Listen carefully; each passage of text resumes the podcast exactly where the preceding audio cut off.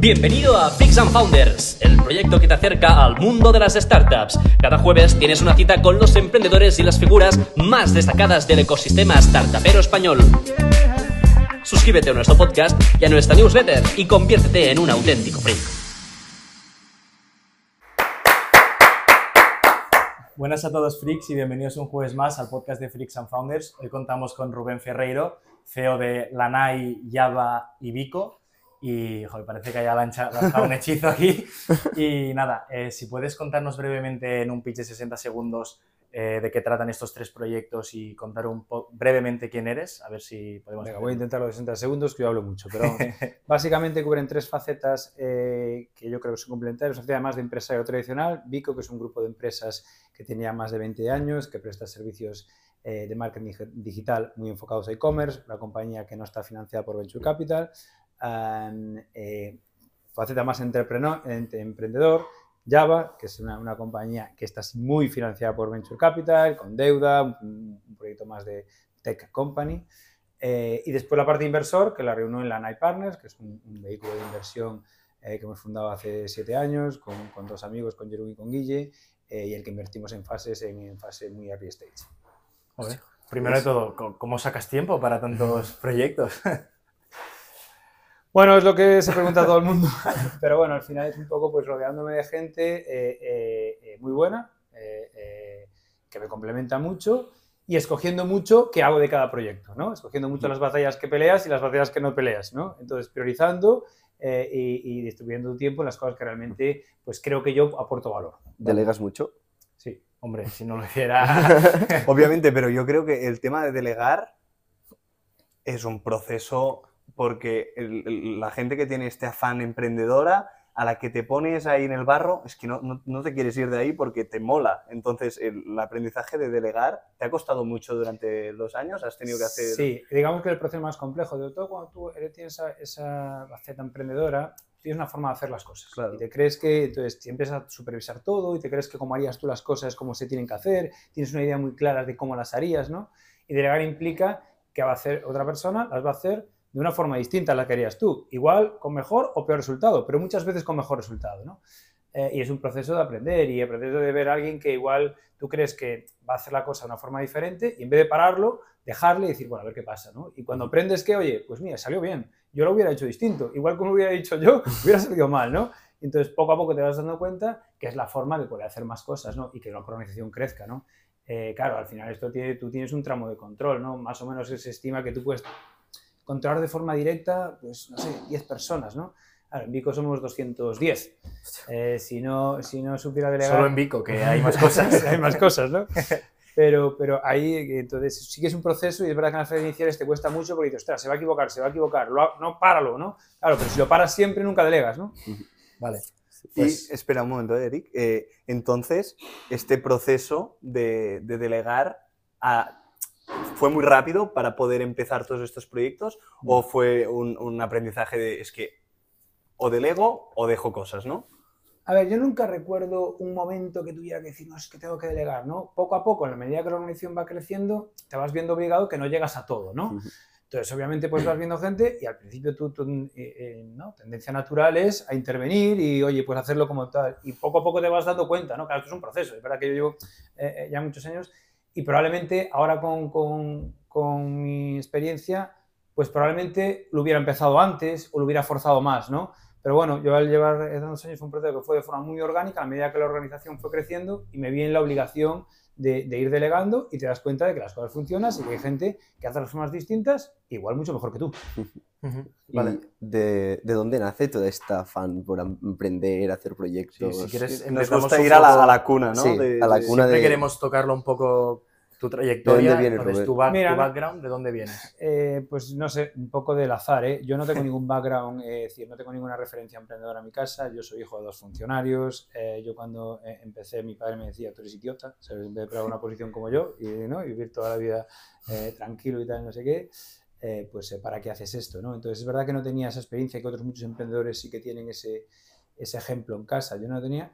Y fue un poco eh, eh, eh, casualidad. Cuando te, terminé la carrera estaba haciendo un máster y, haciendo unas prácticas en una empresa. Pues ¿Dónde estudiaste, perdona? Estudié economía en Santiago. también, también no sabía que iba a estudiar, estudié economía. Lo que teníamos todos los de ADE, los de economías, de tal, que no sabes Aquí- aquí hacer. Para ir chutando Hay la pelota. enredar, exacto, hay que enredar unos cuantos años más, ¿no?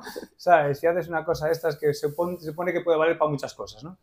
Eh, y entonces, bueno, eh, no tenía mucho que perder y tuve esa curiosidad, vi un modelo de negocio y dije, ¿por qué no pruebo, no? Pero, pero de verdad que no, de tal. Con el paso del tiempo es verdad que yo descubrí que tenía unas cualidades innatas que, que correlacionaban bien con, con, con el espíritu emprendedor, ¿no? Como la curiosidad, como baja versión al riesgo, eh, quizá capacidad de liderazgo y, y- y comercial y convencer a personas y montar equipos. ¿Cómo te diste cuenta de estas cualidades tuyas? Porque Con el paso en del proyectos tiempo, no, tuyos... estas pasa- eh, eh, yo creo que una de las cosas que más tardas como, como persona es conocerte a ti mismo. La gente no se conoce a sí mismo. ¿eh? Cuando entrevistas a gente de trabajo, las típicas preguntas, la gente co- contesta tópicos y puede decir, la gente no se conoce, ¿no? no sabe lo que es bueno, eso tardas tiempo, ¿no? Este tópico solo sale con las personas que hemos traído que son mm, de- más mayores y que tienen mucha más Sí, experiencia. totalmente. El otro día estábamos hablando con, con, con Mauri de Hanun Ajá. y Mauri decía, la mayor experiencia de mi vida ha sido conocerme a mí mismo. Sí. Y, y creo que es lo básico porque ser emprendedor es una aventura que vives tú solo y muchas veces chocando una y otra vez con la misma, el mismo muro, la misma barrera. Y tampoco tienes elementos comparativos. Dices, yo, pues yo ahora, claro, de conocer a muchas personas, pues digo, hostia, yo so- soy mucho más curioso que la mayoría de la gente que conozco. Pero tú al principio dices, yo soy curioso, todo el mundo será curioso. ¿sabes? no sé si soy más o menos curioso, ¿no? Yo de 20 años, pues tenía curiosidad por cosas, pero la tendrá el resto de gente, ¿no? Yo qué sé. Pero cuando conoces a mucha gente, te das cuenta, no, pues yo destaco en esto, tengo más inquietudes, me preocupo más de, de las cosas, de por qué son, de tal, tengo más curiosidad en mi vida a vida, ¿no? Eh, A mí cualquier circunstancia de yo voy a un restaurante y me surgen preguntas, ¿no? ¿Por qué funciona esto? No sé qué, esto, tal. Y otro me pasa por allí, no, no, no, no tiene ninguna inquietud de tipo. pareces un filósofo que se pregunta el porqué de todo. ¿Por qué el plato lleva esto? Tal? Pero claro, esto lo descubres con el paso del tiempo y dices, oye, pues eh, lo mismo, aversión al riesgo, pues bueno, puede decir que ahora tengo menos, pero claro, ¿cómo lo comparas? Hasta que no tienes un poco ¿no? de, de Sí, sí. perspectiva, es muy difícil. saber, Entonces, tú conoces tus cualidades, pero ¿hacia dónde centras tu carrera cuando estás estudiando? Aparte de estudiar, no sé si tuviste algún otro proyecto o al acabar. Yo estudiando y esto de que no, que yo vendía, no, yo estudiando lo pasé bien. Mucha Así- fiesta. Mucha fiesta. Yo, vamos, yo era el típico que no, alguno que tenía. Yo a mí, yo se decía, mira, a mí si me pagan por estudiar, yo estudio 17 carreras. ¿Sabes? Esto es un sueldo. Tuve la suerte que aparte que se me daba bien, no tenía problema, probaba sin mucha dificultad. ¿Y tú eres de Santiago? O... No, soy de Vigo, pero bueno, medio de Santiago, nací en Santiago, mi, mi familia materna es de Santiago y mi madre, pues, eh, eh, bueno, que me llevó a nacer a Santiago y volví a Vigo, eh, soy de Vigo Y muy, y muy del Celta. y muy del Celta, y muy del Celta. Exacto. Y, pero la sí, tortilla poco hecha. De hecho, yo, una pequeña anécdota de decir, yo eh, cuando yo quería estudiar fuera de, de- de- de casa de mis padres, ¿no? Porque quería Claro. que la vida universitaria y tal. Y mi carrera la había también en Vigo. Yo dije, "Espera, yo me quiero ir a Santiago. Hostia, pero esto es carrera en Vigo y tal. Y eso antes no era tan normal que te fueras tan... y yo me bueno, te vas a Santiago. Si suspendes, te vuelves. ¿Vale? Eh. Única condición, ¿eh? Entonces tengo que, tengo que pasármelo bien, pero tengo que aprobar. No habrá que suspender. Entonces, bueno, pues aprobé todas y después de todo Algún ya- momento de, uy, que te voy a volver. Hombre, el primer año dices, tú no sabes si esto va a salir bien, pero había que jugar, ¿no? Y, y- y jugué y salió bien. Bueno. De, de ahí también aprendí otra cosa, que tampoco era muy consciente, que a mí me tienes que provocar, ¿no? Entonces, igualmente mi padre no me hubiera provocado con ese o suspendes o devuelve, pues igual hubiera suspendido dos o tres el primer año y después hubiera enganchado tal no sé qué, y haber aprobado todas el primer año, pues te, te simplifica mucho la carrera, porque cuando ya no enganchas las del primero con las de segundo, con las de tercero, con no sé qué, Ya, tal, vas a curso por año, es todo muchísimo más fácil, y, y nada. O sea, no hay ningún side project durante tu carrera. ¿Eras lo contrario ahora, que ahora tienes 40 side projects? En aquel caso, mi prioridad era pasarlo bien. ¿Sabes? Eh, pero Yo que está, Santiago, que está muy bien. universitaria eh, donde, yo qué sé, los universitarios pues eh, triplican la población, ¿no? Es como Salamanca, cosas así, entonces aquello es una fiesta continua, ¿sabes? entre estudiantes y peregrinos, ahí, ahí se Incentivos monta para una hacer otras cosas. Correcto, ¿no? En- Correcto. Entonces sales de la universidad de pasarlo bien y, y- y no te preguntas qué hago con mi vida, hacia dónde voy. Bueno, ahí tuve un poco el azar, quizás también curiosidad de una cosa que hice un poco muy diferente tal. Había un, un- que es como mi inquietud esta por lo digital e internet, eh, hicieron un, un programa, porque era un poco el boom de las, de las, de las .com 99 y tal, y entonces hicieron un máster de comercio electrónico, ¿no? Ya en ese año. Sí, este, una cosa muy rara de, eh, eh, que montaron entre tres universidades eh, una la Universidad de Física, que da un poco la parte más técnica, la Facultad de Derecho y la Facultad de Empresa. Entonces hay unos profesores que no sabían ni de lo que hablaban, pero montaron... Pero hablaban. pero hablaban y, y- Pasa hoy en día, ¿eh? También. Correcto, ¿no? Y dije, hostia, esto de e-commerce digital y tal, joder, va a tener que ser el futuro, ¿no? Y en vez de estudiar pues un máster más estándar, muchos másteres de banca que hacían, por la mayoría de gente que estudiaba económica en su momento, acababan banca, ¿no? Eh, pues yo dije, voy a estudiar esta cosa rara, ¿no? Y a mis padres dijeron, hostia, seguro, pero eso qué es y tal, no sé qué. De hecho, aquel máster fue primera promoción, se canceló porque después explotó la burbuja y nadie quería nada digital. eh, y no sé si la siguiente versión de algo relacionado con digital y e-commerce en de Santiago fue 15 años después. Vale, entonces yo fue, fue primera promoción y última del máster de, de tal, ¿no? Y ahí fue un poco, me vino la inquietud de esto de digital. Un máster de- de bien e-commerce. valorado. Claro, Entonces, un poco también esa curiosidad de decir, oye, ¿por qué no ves una, una carrera, un MBA más típico, no sé qué tal? Bueno, pues, y allí no aprendí nada, pero, pero me desperté un poco esa curiosidad más por estos temas. Y ¿Qué es esto de internet, tal? Exacto, ver modelos, qué hay, qué no hay, eh, y, y ahí fue un poco el tema este. Ahí de- se te, se te enciende un poco la, la bombilla del interés más por el Internet. ¿Y qué haces? Ah, ¿Te vas a currar típica corporate No, o es- empiezas...? mientras estaba haciendo el máster, estaba haciendo una, eh, eh, eh, una beca en una, en una pequeña consultora que hacía proyectos digitales que había en, en- en Vigo. Y, y- y ahí pues sale un poco el modelo de negocio este, ¿no? que yo veo que existe eh, eh, redes publicitarias que lo que hacían era agregar el espacio de, de los de medios digitales, agregar el espacio no vendido eh, y lo comercializaban con una red publicitaria. ¿vale? Entonces yo dije, en Galicia esto no existe. Y, y todos los medios de comunicación, de aquella, todos los grandes medios de comunicación, o sea, los periódicos, los grandes periódicos, su versión digital, eran todavía en fase muy inicial y no comercializaban publicidad. ¿Vale? Entonces yo fui allí, primero fui a La Voz de Galicia y les dije, oye, este espacio que tenéis ahí, que no sacáis un duro por él, me lo cedéis, yo lo comercializo y vamos ahí repartimos dinero. Dijeron, vale.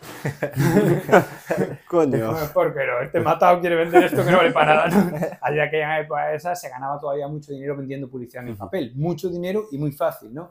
Y la web la tenían porque, bueno, algún... ¿Y estaba bien hecha la web o era Ah, muy cutre? chapuzada. Me había hecho ahí el becario también de tal, era todo, todo una, muy, muy, muy Incipiente, todo. incipiente, ¿no? Ujú. Y después fui al segundo medio de comunicación que era en Galicia, que era el Faro de Vigo, y me dijeron, vale. Y cuando me di cuenta, El tío hostia, llevaba Los llevabas todos. toda la red. todos los medios, ¿no? Eh, eh, todas las cabeceras de, de- de prensa, las versiones digitales. Entonces, eso es el nacimiento de Galicia Banner, que es un, una- un genio del naming, Galicia y Banner, porque el formato estándar de aquella el banner de 4,68 por 60. Eh, pero sí, mira, yo ahora que ya recuerdo, anécdota de abuelo cebolleta, pero este, vender a 5.000 pesetas de aquella eh, eh, CPM, que nunca más se volvió a vender a ese precio, ese tamaño de banner. CPM que... Ese que- Coste por mil impactos. Por mil impactos, sí. ¿Por? Ah, vale, por mil. Coste por mil impactos. Sí, ahora se ve por clic, por tal. Pero aquella, como no, no nadie hacía clic, había que vender por otra cosa, ¿no?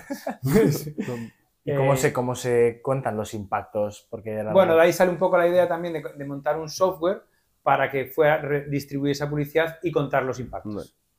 Ok. Bueno, Entonces, Y allí estabas tú solo, montas Galicia Banner, facturas pasta con ello. Mm. La verdad es que eso funcionó bastante bien porque, bueno, el- eh, de forma individual estos medios no tenían mucha audiencia, pero cuando los agregabas todos ya empecías a tener una audiencia significativa, ¿no? Y bueno, con este, de, de- con este pitch de probar, de nuevos medios, medios digitales y tal, la verdad es que empezamos a, a- a trabajar bastante bien y de ahí surge la evolución del negocio que es agencia. O sea, aquellos eh, eh, clientes que les vendíamos espacio en nuestra propia red nos empezaron a decir, oye, pues yo quiero salir de aquella en Terra, o aquella en Idealista, o en Google más tarde, o en El, el mejor, inmobiliarios". el mejor negocio del mundo, la agencia. Cero costes y a facturar.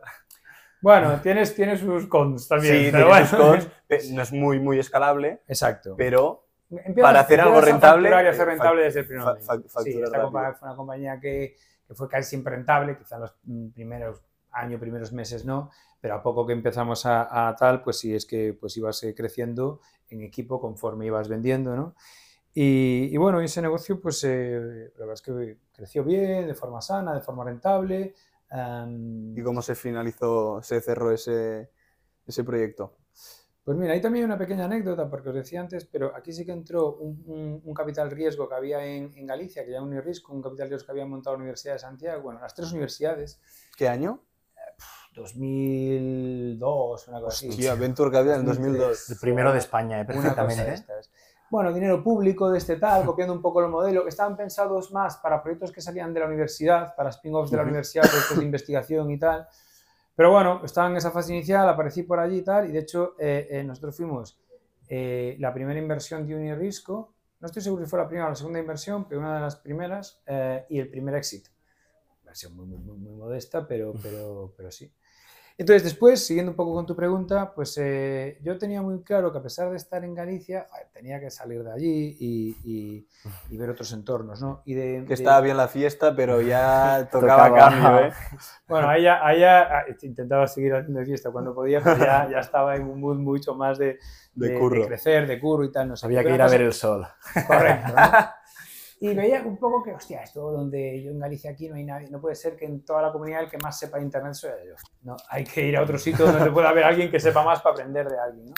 Y entonces empecé a viajar mucho en Madrid y de hecho más- me, me- me asocié, bueno, asocié la compañía a una cosa que era la IAB, que todavía que es el- una asociación de, de- que recoge todo los- lo que es agencia, la publicidad digital, la Interactive Advertising Bureau, eh, que tiene capítulos, es una, una organización americana que tiene capítulos por todo el mundo. Entonces me asocié y ahí conocí a una persona que había montado eh, en su momento con su permiso aquí en Barcelona y después estaba montando eh, la agencia digital que era Logia. Entonces, bueno, yo era la única empresa, eran todas empresas de Madrid y Barcelona, y recuerdo que había una, una empresa del País Vasco y yo de Galicia. ¿vale? Y, y esta persona, pues me conoció, le gusté, por lo que fuera, tal, y era una persona, pues así, pues muy impulsiva. Y, y después de que hubiéramos integrado varias veces, me llama una vez y me dice, eh, Rubén, eh, te quiero comprar la empresa. Hostia, ¿qué es esto? Así, directo. Sí, y, y nada, empezamos a hablar y tal, y, y al final, pues efectivamente, pues se hizo la operación. Eh, ¿Cómo es este proceso? Es decir, ¿fue rápido, lento, eh, mucha negociación, poca... ¿Aceptaste Fue rápido, fue rápido, pero quizá por, por, por, por desconocimiento, pues de aquella yo tampoco sabía, pues, eh, y, fue, un- aparte no fue por, por dinero, fue por papel, ¿no?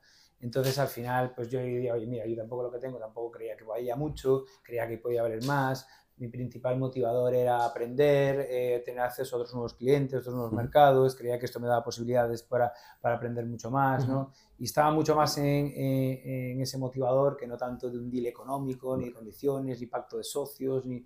Entonces eh, fue, fue fácil. Hubo match personal, eh, y dije, "Oye, pues mira, vamos a hacer esto, ¿no? Y, y así me incorporo pues yo a la, a la incipiente logia que había aquella. Y ahora Elogia ha acabado siendo parte de tu grupo Vico. O sea, esto... Sí, a ver. Aquí la triquiñuela. Aquí yo ver. me bugueo que flipas.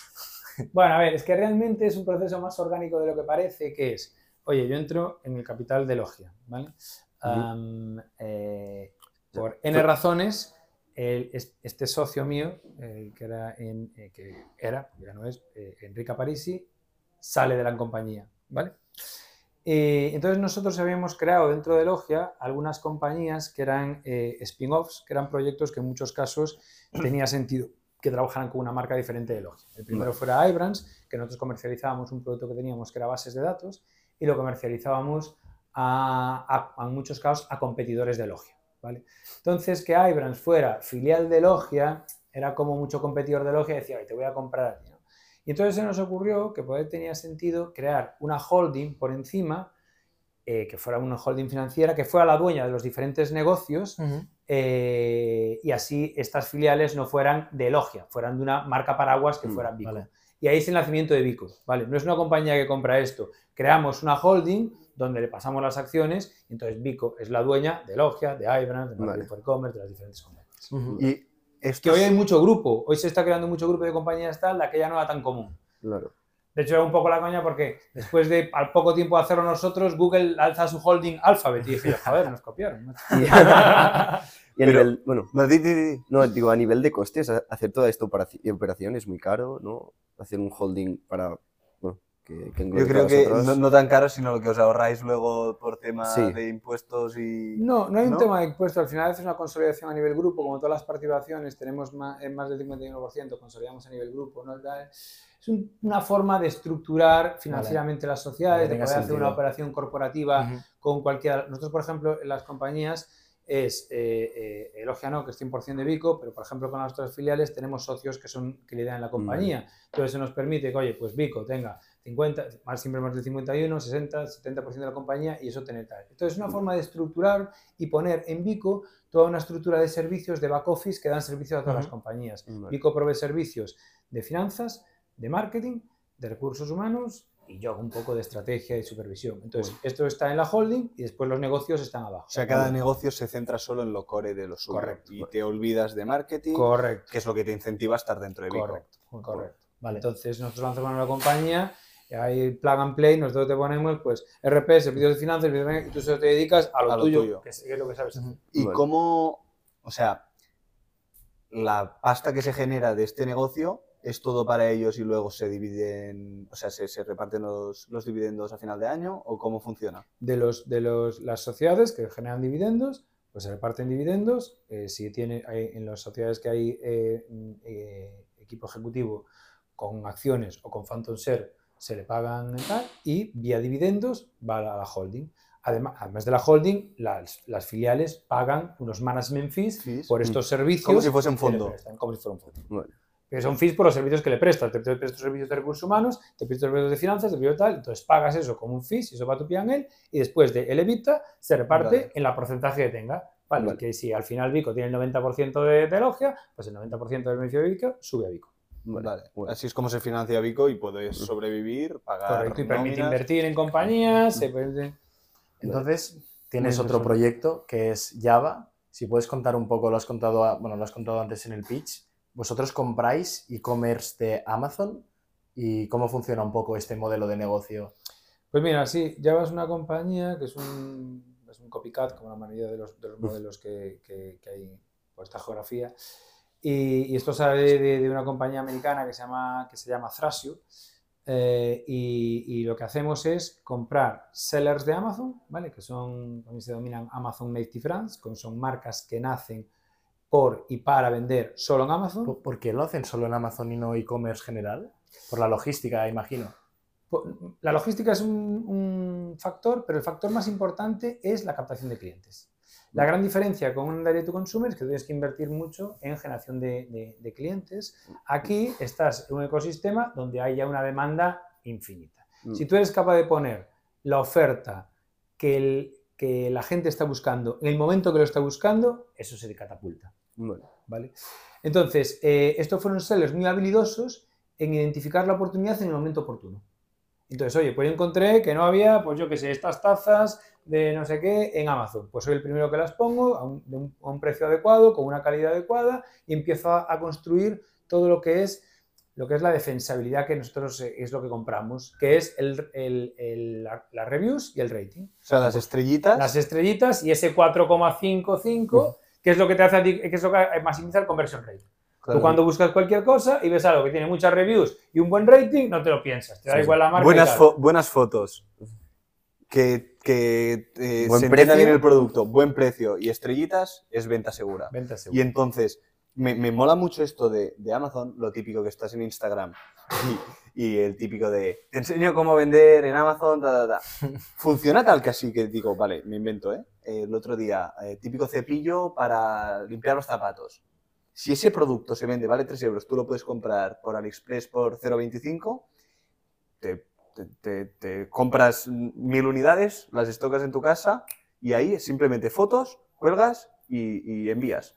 Las Sí. tocas en Amazon, no los tocas en tu casa. Vale, lo puedes porque mandar a para poseer Prime, eh, Prime, lo que se llama FBA, el Fulfillment by Amazon, Vale. la gente estoca en Amazon. Pero sí, sí, esto que acabas de escribir, esto es gente que ve una oportunidad, lo que hace es buscar un proveedor en Alibaba, ¿vale? Ah, Dice, eso, Alibaba. Yo quiero eh, comprar, pues buscarte el cepillo este que tú dices, eh, le mandan una prueba, ve, le gusta, cámbiame este, no sé qué, habla con el chino, tal, no sé qué, que los chinos son súper serviciales, y después se hace un pequeño pedido, da de alta su cuenta eh, en Amazon, sube, el, eh, inyecta stock en Amazon, empieza a gestionar algo de PPC dentro de Amazon y no sé qué. Si funciona, bien. Si no funciona, por otra otra. cosa. Entonces, vosotros Java compráis estos negocios y cómo, y cómo mejoráis su rentabilidad o su... Vale, eh, nosotros compramos estos negocios, negocios que ya venden muy bien, que, que ganan dinero, más o menos todos tienen una rentabilidad eh, abajo en torno a un 20%, ¿vale? alguno incluso más, que esto es súper sorprendente, porque una, una de las cosas que más me llamó la atención cuando empezamos a descubrir el modelo es decir, oye, es que aquí hay un ecosistema de muchos y todos rentables. Porque te vas al universo de las marcas nativas digitales, no direct to consumer, y la mayoría lo que hacen es palmar pasta por un tubo. ¿no? Sí, marketing, o sea, cap- Joder, y juegan a juegos del CAC con el Lifetime sea, Value. yo, yo creo que lo has descrito fenomenal. Es un mundillo que es muy fácil vender si lo haces bien y que no tienes ningún coste de captación. Entonces, el lifetime value Y, y solo pagas si vendes. Entonces hay mucha gente, no, es que a mí que me- ese- la, la comisión por venta de Amazon es muy grande y tal. A ver, solo te cobras si vendes. Si no, pues claro. ¿Vale? O sea, no tienes que yo invertir. Problema de ricos. Ah, te cobras vendes, ¿no? Y la realidad es que tú analizas la cuenta de resultados de, de la mayoría de las marcas de, de Amazon y son todas súper rentables, ¿vale? Pa- Para entenderlo yo, eh, estas empresas que compráis son las que aparecen como vendedores que no son Amazon cuando buscas un producto en Amazon. ¿no? O sea, te Claro, vende- tú cuando ves el producto te pone vendido por, enviado por. Mm, ¿vale? vale. Si pone vendido por Amazon, enviado por Amazon, es lo que se llama vendor, que es el negocio de Amazon, que Amazon Vale. compra producto y lo vende él. ¿Vale? Cuando te pone eh, vendido por Manolo y enviado por Amazon, es un FBA de una marca. Vale. Vale. Ahora que has dicho Manolo, la mayoría de empresas que compráis, ¿es Manolo SA o, o es una gran empresa que tiene? Son Manolo? Sa, es Manolo Sa. Es un seller individual. Es un tío que... En es- muchos casos ni se dedica full time. Por eso, sí, sí. A veces sí, pero a veces es un side project. El caso más curioso así que tenemos, y aparte es de proximidad, y aparte eh, se publicó y salió en, en varios medios de comunicación, que le compramos una marca a dos taxistas de Tarrasa. Yo, yo vivo al lado de Tarrasa. ¿Y qué, hacían? sí, ¿Qué vendían? Joan y Joel, y vendían unas barreras para las camas de los niños, que era como un polispan que se mete por debajo de la, de la sábana, para que el niño, en vez de ser la barrera Ah, esta que, que metálica, hace, que hace esa- ese cuenquito. Correcto, y el niño no se cae. Entonces, estos pues identificaron que esto lo estaba vendiendo un seller en Estados Unidos, que en Europa no se vendía, buscaron a Alibaba un chino que hiciera esto, dijeron, ¿me puedes enviar esto? Sí, se lo mandaron, probaron, fusilaron todo. O sea, eh, eh, la, la foto de la niña que salía en el listing era igual que la foto de la niña que salía en el listing americano. Estaba la niña acostada en la misma posición. eh, entonces, este era como... dices Replicar. Replicar, mira, este le funciona y esto que se vende en Estados Unidos, ¿por qué no se va a vender en Alemania, en Europa, en España, en Italia? ¿no? Y efectivamente le funcionó muy bien, capturaron esa oportunidad y nosotros le compramos la compañía. Entonces, Entonces, volviendo a la pregunta de Vale. qué hacemos nosotros, no me olvidé, este, nosotros, claro, esta gente en el fondo es muy poco sofisticada, ¿vale? Encontraron la oportunidad, pero ven que, oye, escalar esto es muy complicado, internalizar, internacionalizarlo es mucho más complicado, porque una cosa es vender en un mercado, sobre todo los americanos, ¿no? Que dices, hostia, yo vendo en amazon.com, eh, todo en inglés, eh, tal, esto más o menos lo puedo gestionar, pero si me voy a Alemania, a Francia, a no sé qué, tengo que hacer ya hacer una logística mucho más compleja, atención al cliente multidioma, ostras, esto ya son palabras mayores. Porque toda esta gestión del producto, si no lo vende Amazon, te lo come, se lo come Manolo S.A. Claro, el producto es de Manolo. El producto es de Manolo. Tú, Entonces Manolo, tiene que tener un, un customer service. eh, Bueno, si hay una incidencia, a ti te, te preguntan a ti. ¿Amazon o el cliente? A ti, a ti. ¿Pero quién? ¿Amazon El o cliente le pregunta, Amazon te vas a la pregunta. Este quiere saber Vale. esto. Sí, sí, sí. Tienes que contestarle tú. Y si no contestas, es tu problema. Es tu problema. ¿Vale? Nadie te compra, nadie, o sea, te bajan las reviews, te bajan las Correcto, correcto. O sea, dice, oye, pues no me contestaron, pongo una malvada review, tal, no sé qué. Tú, pues lo encuentro un negocio para gente joven. Porque hay un, hay un millón, se calcula que hay un millón quinientos mil de estos pequeños Amazon sellers. ¿Cuántos habéis el comprado en Java? 21. 21. Eh, entonces, pues un poco- Profesionalizáis. profesionalizamos esto. eh, entonces, hay muchas sinergias de decir, oye, por ejemplo, temas de, que es una mu- muy obvia, ¿no? que tiene que ver simplemente con el volumen. Oye, pues gestionar eh, el- los freight, o sea, la, la- la importación de los productos. Pues no es lo mismo, esta gente a veces tenía muchos problemas financieros, entonces no era capaz de financiar las compras. Tú para Claro. comprarle al chino Mm. tienes que pagarle por adelantado y Vale. después el chino te manda el producto. Entonces esperaban a cobrar y tener el dinero suficiente y después se quedaban sin stock. Para evitar estar el mínimo tiempo sin invertir, con- hacían el pedido y lo mandaban por avión, con lo cual tenían un coste de envío muchísimo más alto. Entonces nosotros tenemos capacidad financiera para hacer forecasts de demanda mucho más precisos, anticipándonos a hacer pedidos, hacerlo obviamente por barco, hacer pedidos en containers exclusivos para nosotros, ¿no? Este, y, y obviamente ahí abaratamos en el coste unitario, porque aquí la medida es lo que nosotros llamamos, eh, bueno, se llama en la industria, el, el landed COGS, que es el coste del producto puesto en almacén de Amazon. ¿vale? ¿Vale? Entonces incluye el coste de la unitario de materia prima más todos los costes de traerlo y hacer el inbound Vale. dentro del almacén de Amazon. Entonces, este negocio, perdona Marc, es súper intensivo en, en capital. Entonces, Java empieza recaudando pasta de VCs, Vico mete dinero, ¿cómo, cómo- ¿dónde sacáis los recursos para llevar a, a cabo esto? Porque hace falta pasta. Claro, este es eh, eh, el, el problema de. Problema, bueno, los inversores lo entendieron. Claro, el problema es cuando tú hablas de una startup normal y dices tú, el MVP. Vale, ¿cuál es el MVP nuestro? Comprar una empresa. ¿No? Claro, claro. Lo primero que hay que hacer es comprar una empresa para demostrar que es capaz de operarla. Compro una y te, la y te enseño cómo funciona. Correcto, ¿no? entonces hay que arrancar comprando una empresa. Eh, entonces, obviamente, pues hace falta eh, eh, bastante dinero. Entonces, nosotros en una primera ronda ya eh, eh, levantamos 1,3 millones. Pero y esto por, por el equipo que igual, igual por- porque Sí. estabas tú, porque si no, esto no se Claro, levanta. es mucho más, o sea, por, ver, lo que tiene tu track record y tu, y, y tu, y tu experiencia, vamos, si no es muy difícil captar pasta diciendo, sí, voy a comprar tantas empresas, eh, dame Obviamente, pasta. ¿no? Esto de decir, oye, pues un inversor dice, vale, yo me creo que el, que el- el mínimo eh, necesario para arrancar este proyecto es esto, ¿quién va a ejecutar esto? Claro. Y es verdad que en Java se montó un equipo, que la es un equipo de primer nivel, ¿no? O sea, no, no yo, el equipo que- de, de- de co-founders, con Alex Fresneda, que había estado en Mr. Now y también tenía eh, eh, experiencia en deuda en banca de inversión, con eh, David Baratek y Sergio Pablos, que habían sido co-founders de, de Ulabos, y con Pachar Chanco, que había sido, había trabajado en banca de inversión, en Money, JP Morgan, y después había sido el CEO Coño. de Kiwoko. Eh, claro, se montó ahí un equipo que era creíble. Dice, oye, pues, que a ver, ¿quién va a comprar una compañía y la va a operar? Pues, joder, Pero enseñas el estos tíos, este. Estos ¿sabes? tíos, sí, sí, que, sí. que algo, algo hicieron en su vida, ¿no? Entonces levantáis pasta y ya levantamos podéis pasta, empezar. levantamos deuda, empezamos a comprar compañías y empiezas a mover la rueda, ¿no? ¿Qué Pero, precio puede tener una compañía de estas? Es lo que iba a decir. Pues mira, una compañía de estas eh, son baratas. Sí, Es decir, nosotros lo compramos más, más o menos, digo son baratas porque es importante, porque aquí en este negocio hay una cosa que es arbitraje de múltiplos, que es decir, nosotros compramos normalmente por debajo de tres veces Evita, ¿vale? Entonces nosotros como, eh, como holding somos capaces de financiarnos a muchas más veces múltiplo de Evita. ¿vale? Entonces tiene un arbitraje de que yo compro a 3, que yo se me financio a 15, pues obviamente estoy capturando valor simplemente por el arbitraje de múltiplos de comprar pequeños. Entonces, nosotros empezamos comprando cosas que igual tenían pues 100.000 euros de Evita, ¿vale? Claro. Eh, pero ahora estamos pues cosas más de 500, 600, 700 mil euros de Vita. Que ya no están. O millón, euro- millón de euros de Vita, ¿vale?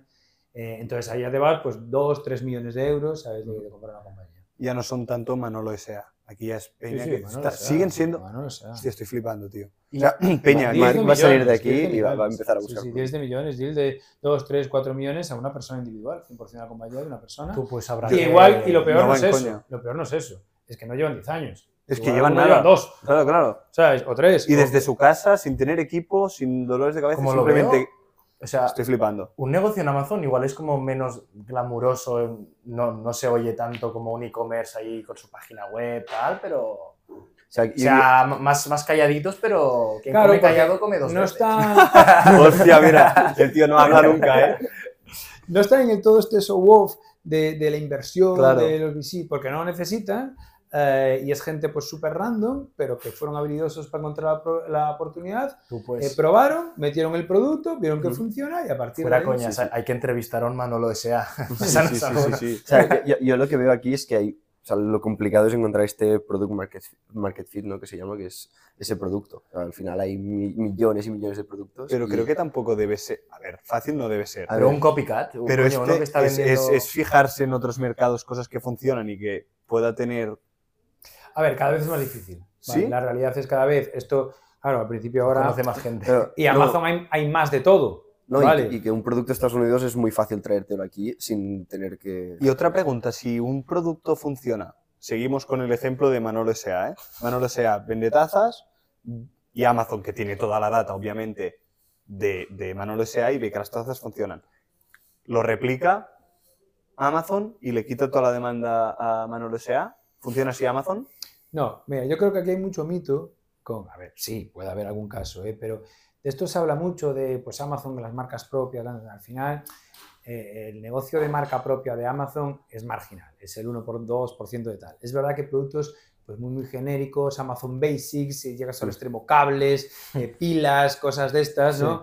Eh, pues ahí sí que entra. Pero nada que tengas un producto, un pequeño de diferenciación, lo normal es que Amazon no se meta. ¿no? Vale. Y en muchos casos, incluso aún metiéndose, ni siquiera es el líder de la categoría. ¿no? De hecho, Amazon ahí tiene que ir un poco, un poco de cuidado por temas antimonopolio. De hecho, en algún mercado se lo prohibieron. Es decir, oye, tío, tú lo que no puedes ser es marketplace, eh, distribuidor y vendedor de marcas propias, ¿no? Escoge. Porque si no, oye, tío, Coño, que nos dejas sin hay un conflicto de intereses enorme, No, no, utilizar la información de tal de no sé qué. Entonces, yo creo que Amazon, que cada vez más, pues este, eh, todas las leyes antimonopolio se lo están mirando tal, va con mucho cuidado y después que el negocio de que el stock lo, venda, lo tenga otro es el negocio más rentable del mundo. Porque, ¿Qué buen negocio tiene un un retailer normal? El corte inglés.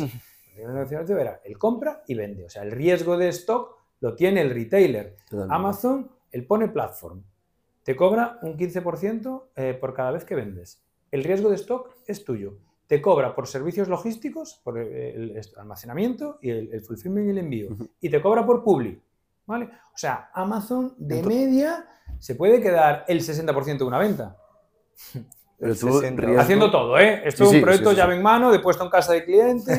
¿no? Entonces sería un 40 de margen para el vendedor si no tiene más gastos que no entren Pero- dentro de la plataforma. Depende Hostia, pues- un poco de lo que inviertes en PPC, de tal, 20, 30. Y las, el- estas empresas, seguimos Manolo S.A., ¿invierte en, en dar a conocer su producto por otros lados o simplemente lo pone ahí? O sea, ¿en qué, en qué más puede gastarse pasta? A ver, hay algunos, los que menos, que, que vemos que hacen cosas de redes sociales. ¿vale? Y el link te lleva a Amazon a la página. y redes sociales directamente tal. ¿Y Incluso- funciona? Sí, hay algunos, en concreto dos marcas que tenemos que generan mucha demanda a través de redes sociales, con influencers. De hecho, los influencers prefieren, porque, claro, si tú como influencer y muchas veces me vas a medir por performance, ¿vale? Por conversión a venta, claro, es que no hay mejor conversión a venta que Amazon. Claro. Sí. Porque la gente está registrada, seguro que es, es Prime, no, hay que, no me tengo que dar de alta un e-commerce. Mm. Entonces, si me gusta el producto, me recomiendan, en- hago clic en Amazon, es no, one click y, y para lo, mi casa. Y lo, y- y lo puedes traquear de puta madre con el link Claro, de la sí, sí, Te lo persona. envían, claro, te lo claro. envían que y flipas. Sí, sí, sí, pero que digo, desde el propio influencer, luego puede tener una, afilaci- una afiliación con, No, no, con claro, tu claro. producto y, y Y- el- Y también otra pregunta, estos Manolos S.A., ¿qué, qué tiempo de vida tienen? Igual hay un producto que es más moda y, y muere, o sea, de las compañías que ha comprado Java, eh, ¿hay algún porcentaje de que algunas ya hayan, no sé si chapado? O sea, estas marcas, ¿qué proyección de vida tienen? O, o de momento eso tira, vende y... Mira, esa es una gran pregunta. Acabas de dar con el, el- el gran qué del modelo, ¿no? es que es muy bueno, ¿eh? Es muy bueno. Trajisteis a uno listo, Sí, esto sí, está sí, bien. Los demás estamos, listo, estamos eso de atrecho, los demás. Este, porque evidentemente todos los productos tienen un ciclo de vida, ¿vale? Entonces tú creces, cojas demanda, empiezas una- a, a saturar y después empiezas a, a perder cuota. Cualquier producto, será más larga esa curva de ciclo de vida. Entonces, es verdad que en un, en un- en un marketplace donde no hay barrera de entrada, los ciclos de vida se acortan. ¿Por qué? Porque, vale, yo descubrí el nicho para vender estas botellas, para vender agua, no sé qué, soy el primero, estupendo. Como no las vende nadie y hay demanda, las vendo yo todas. Pero claro, en un sitio donde no hay barrera de entradas, rápidamente aparecen nuevos competidores, con lo cual es, lo normal es que los ciclos de vida se acorten. ¿vale? Entonces, claro, es decir, ¿cuánto es este ciclo de vida? Porque si tú compras eh, a tres veces Evita Claro. y este producto tiene un ciclo de vida de menos de tres años, no es tan barato, es caro, porque no tienes payback, no eres capaz de recuperar la inversión. ¿vale? Entonces, ahí es, nosotros por ahora es verdad que no, de las marcas que compramos, no notamos saturación, creo que hemos comprado marcas que todavía están en una fase de ramp up y todavía las hacemos crecer, eh, pero es un, un qué, ¿eh? el miedo de que los ciclos de vida de productos sean demasiado cortos, entonces lo ¿Y que puede parecer un negocio muy, muy rentable, porque yo compro una marca, una vez que pasen dos o tres años, ya pague el 100% ¿no? el de, de la adquisición y a partir de ahí es todo rentabilidad, pero claro, si el producto se discontinúa y ya no se vende después de los dos años o tres, tengo un problema. Y, y es- y en el caso de que llegarais a tener una empresa que empieza ya a decaer este ciclo, eh, ¿qué haríais? ¿Se intentaría vender? ¿Se dejaría y compraríais otras que suplieran? Vamos a ver, eh, no creo que nadie nos la quiera, pero por, por eso, por eso. si conseguimos a alguien que nos pagara eso, pues igual. En, en principio nosotros no tenemos un play de ir vendiendo eh, marcas. ¿vale? Ah, por ahora, ¿vale? Esto no quita que después, no tanto por, por fase de ciclo del producto, sino porque dedicamos, oye, mira, pues ahora por nosotros somos multicategoría, simplemente descartamos algunas categorías por razones de, de- de tendencia, moda o, o electrónica, por márgenes, devoluciones, etcétera. Eh, pero el resto somos agnósticos de la categoría, pero puede ser que en un momento dijimos, oye, mira, nos vamos a centrar solo en estas dos, tres categorías y nos interesa eh, deshacernos de parte del portfolio Sí. que no es un core tal. Por ahora no estamos en, en ese mood, pero podría pasar. Para que la gente tenga un poco en mente qué tipo de productos mm, tiene Java. O sea, mm, sartenes, tiene... ¿Qué tiene? ¿Qué Pues tenéis? mira, tiene- En el portfolio que tenéis. Tiene co- cosas de todo tipo, eh, hay mucho hogar. Está pensando algo de, que sí. No, pero mira, por ejemplo, vendemos, vendemos mucho eh, productos de consumo naturales. Una marca que, que, compramos que es el, el seller número uno en, en Italia, una marca muy grande que es Naturale Bio. Y ahí vendemos, pues, te macha por un tubo, maca, eh, Vale, me- me coconut oil. Eh, después vendemos también una marca que es Super Scandi, que es una valleta, que es una valleta como la de valleta de esas absorbente Sí, para sí, limpiar sí. Es una valleta que es la leche, de verdad. O sea, tiene- Chavales, los, los que estéis en un piso de estudiantes, es la valleta que la lo- valleta, la valleta Super Scandi, desde aquí la el link en el mucho. podcast. Sí, sí. No, es, es, o sea, yo creo que es demasiado buena. O sea, yo dice, yo te- Frénate. ¿La, tienes? en Dura mucho, claro. Y, y- y yo me la, la tengo en, en- en suscripción, claro, me la tal, y se me acumulan porque no las tiras, porque la lavas y se queda nueva. Entonces digo, esto dura demasiado, esto no, no, no rota este producto, ¿no? Em, la barrera esta. Después tenemos cosas medio random, como tenemos un cover que compramos a unos americanos, que es un cover para generadores, flipar. Las casas de los americanos y tal, no sé qué, que es para el generador de, de- de gasolina cuando se quedan sin luz y tal, una cosa para protegerlo, ¿no? Eh, bueno, O sea, una funda, ¿no? O sea, Una funda, sí. Una para de, de todo, casi. sí. Y si queréis, para ya saltar al Hostia, último... me ha parecido, os lo juro, o sea, un de- descubrimiento que flipas. Marc, que vas a vamos- salir vamos- de aquí y No, no, no, vas a llegar a casa y va a empezar a Vamos buscar productos. a abrirnos un Manolo. ¿eh? Tengo, tengo un par de colegas que trabajan en Amazon, eh, hay que hacer negocio ya.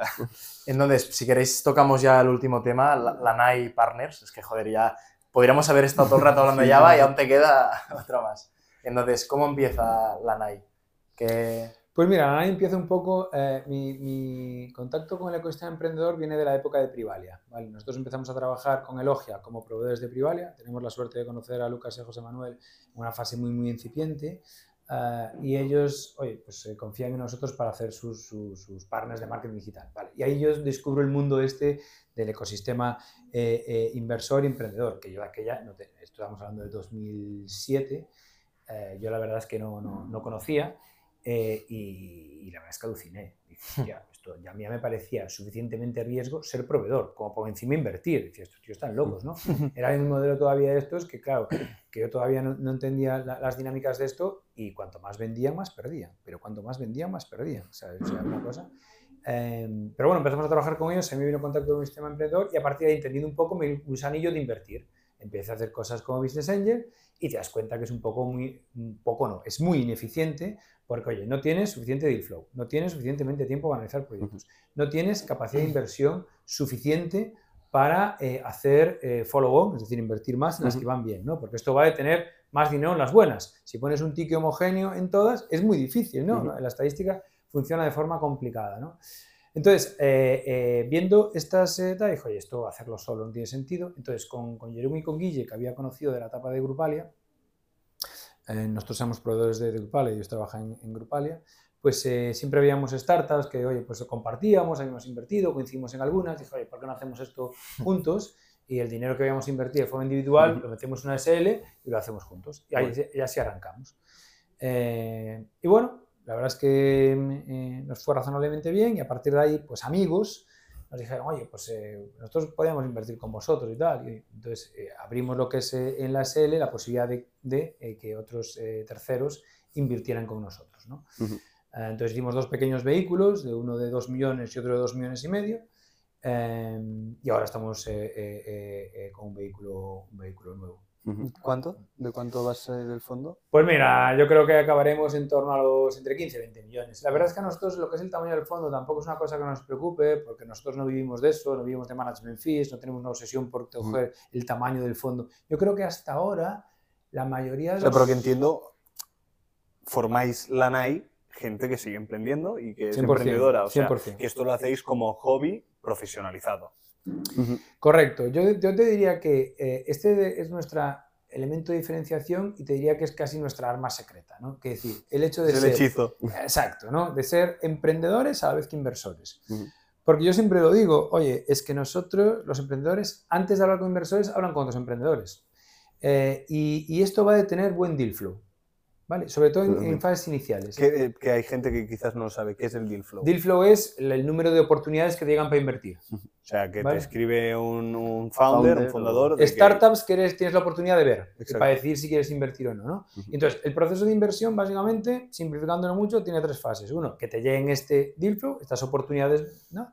Una, que tú escojas las, las buenas. Y tres, que, que- que no es tan obvio, que es que te dejen invertir. Porque las buenas escogen ellas.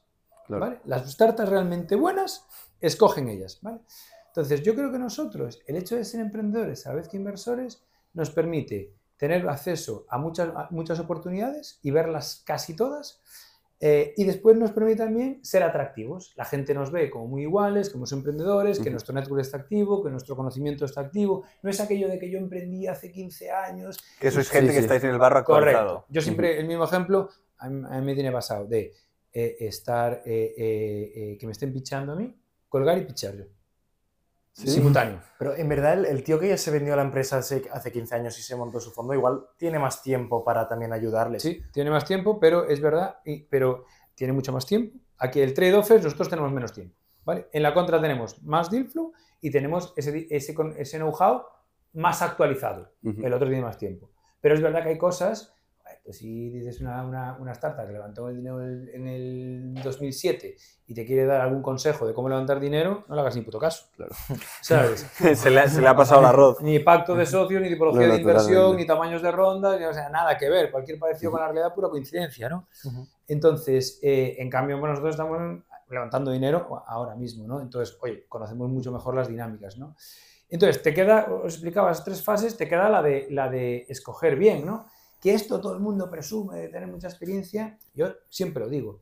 Si todos vemos las mismas, todos tendemos a escoger las mismas. Lo que pasa que el problema de las oportunidades es que es eh, muy asíncrono, ¿no? O sea, eh, tú ves unas, yo veo, yo veo otras, entonces tú escoges entre las que ves, y tú en las que te viste tú. Pero si todos viéramos las mismas, entre inversores que, que tienen cierta experiencia, obviamente, ¿no? Inversor más o menos tiene, eh, experimentado, todos tendemos a escoger las mismas. Entonces esto va de tener acceso a casi todas y que después ninguna te diga que, que no. Ya. Y la parte del medio, que puede parecer, oh, esto tal, no es tan difícil. ¿vale? Entonces, creo que siendo emprendedores tenemos dos ya ganadas y hay que escoger razonablemente bien. Joder. Y- Entonces, vos, perdona, digo. no, no, yo iba a preguntar que, de cuánto es el ticket que, que metéis en la web. Pues mira, nosotros en el, en el vehículo eh, eh, actual, que es un vehículo, son vehículos pequeñitos, decía, en el de Ujú. 2 millones y medio que estamos invirtiendo ahora, hacemos tickets de hasta 50.000 euros y pues hacíamos follow-on de hasta 200.000 euros más. Vale. Pero Ah, claro, en un vehículo de 2 millones. Sí. Exacto, en el vehículo nuevo, pues haremos eh, eh, tickets pues, entre 100 y 300.000 euros en, en primera ronda y después haremos follow-on de hasta, hasta, hasta millón.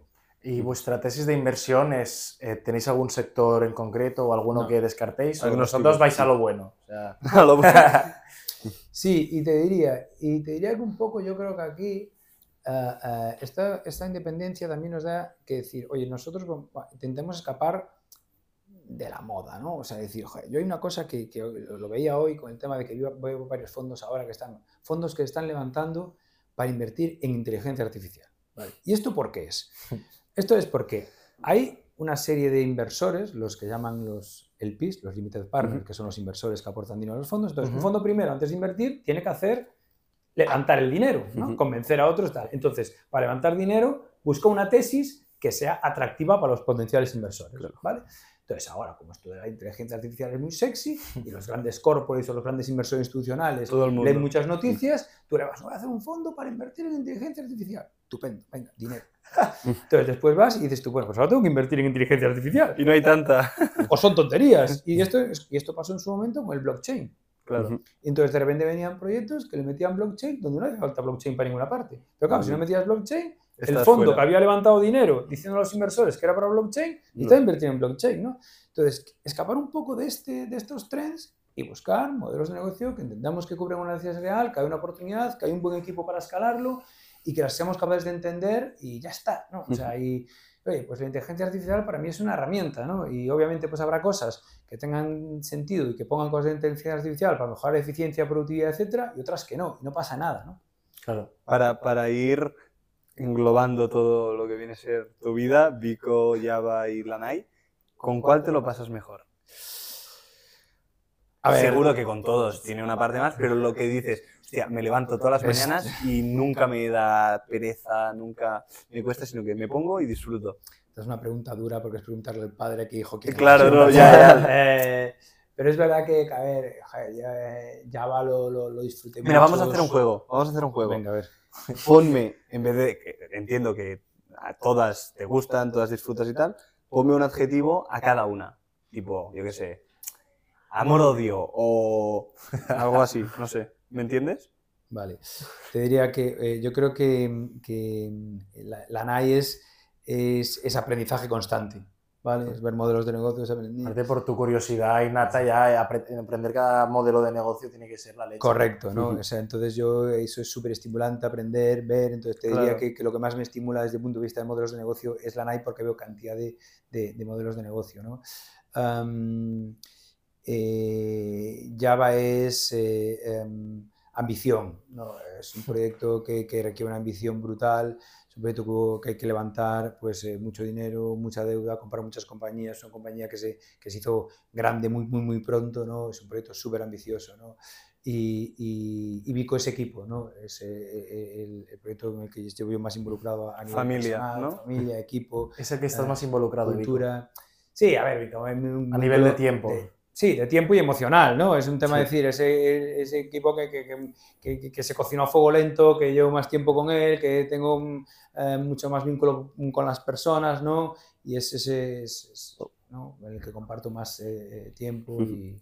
Si se puede dar la información, facturación anual de, de Vico Java y de Lanai. Ah, Lanai no, la- no, Lanai. no, iba a decir Lanai no, porque aún no se ha desinvertido el fondo, pero de ambas, si se puede decir, o un rango para que la gente entienda, hostia, Java, comprando e-commerce con toda la deuda. y- Java nosotros deberíamos de estar ahora con el cierre de las últimas operaciones que tenemos eh, las, la, la- la LOI firmada y tal, deberíamos estar consolidando unos 80 y pico millones de euros de ventas y, y deberíamos de hacer pues, en torno por encima de los 10 millones de, de, de el caso de Vico, en, en ventas totales son unos eh, 16 millones y en torno a en torno a unos 2 millones de Vita.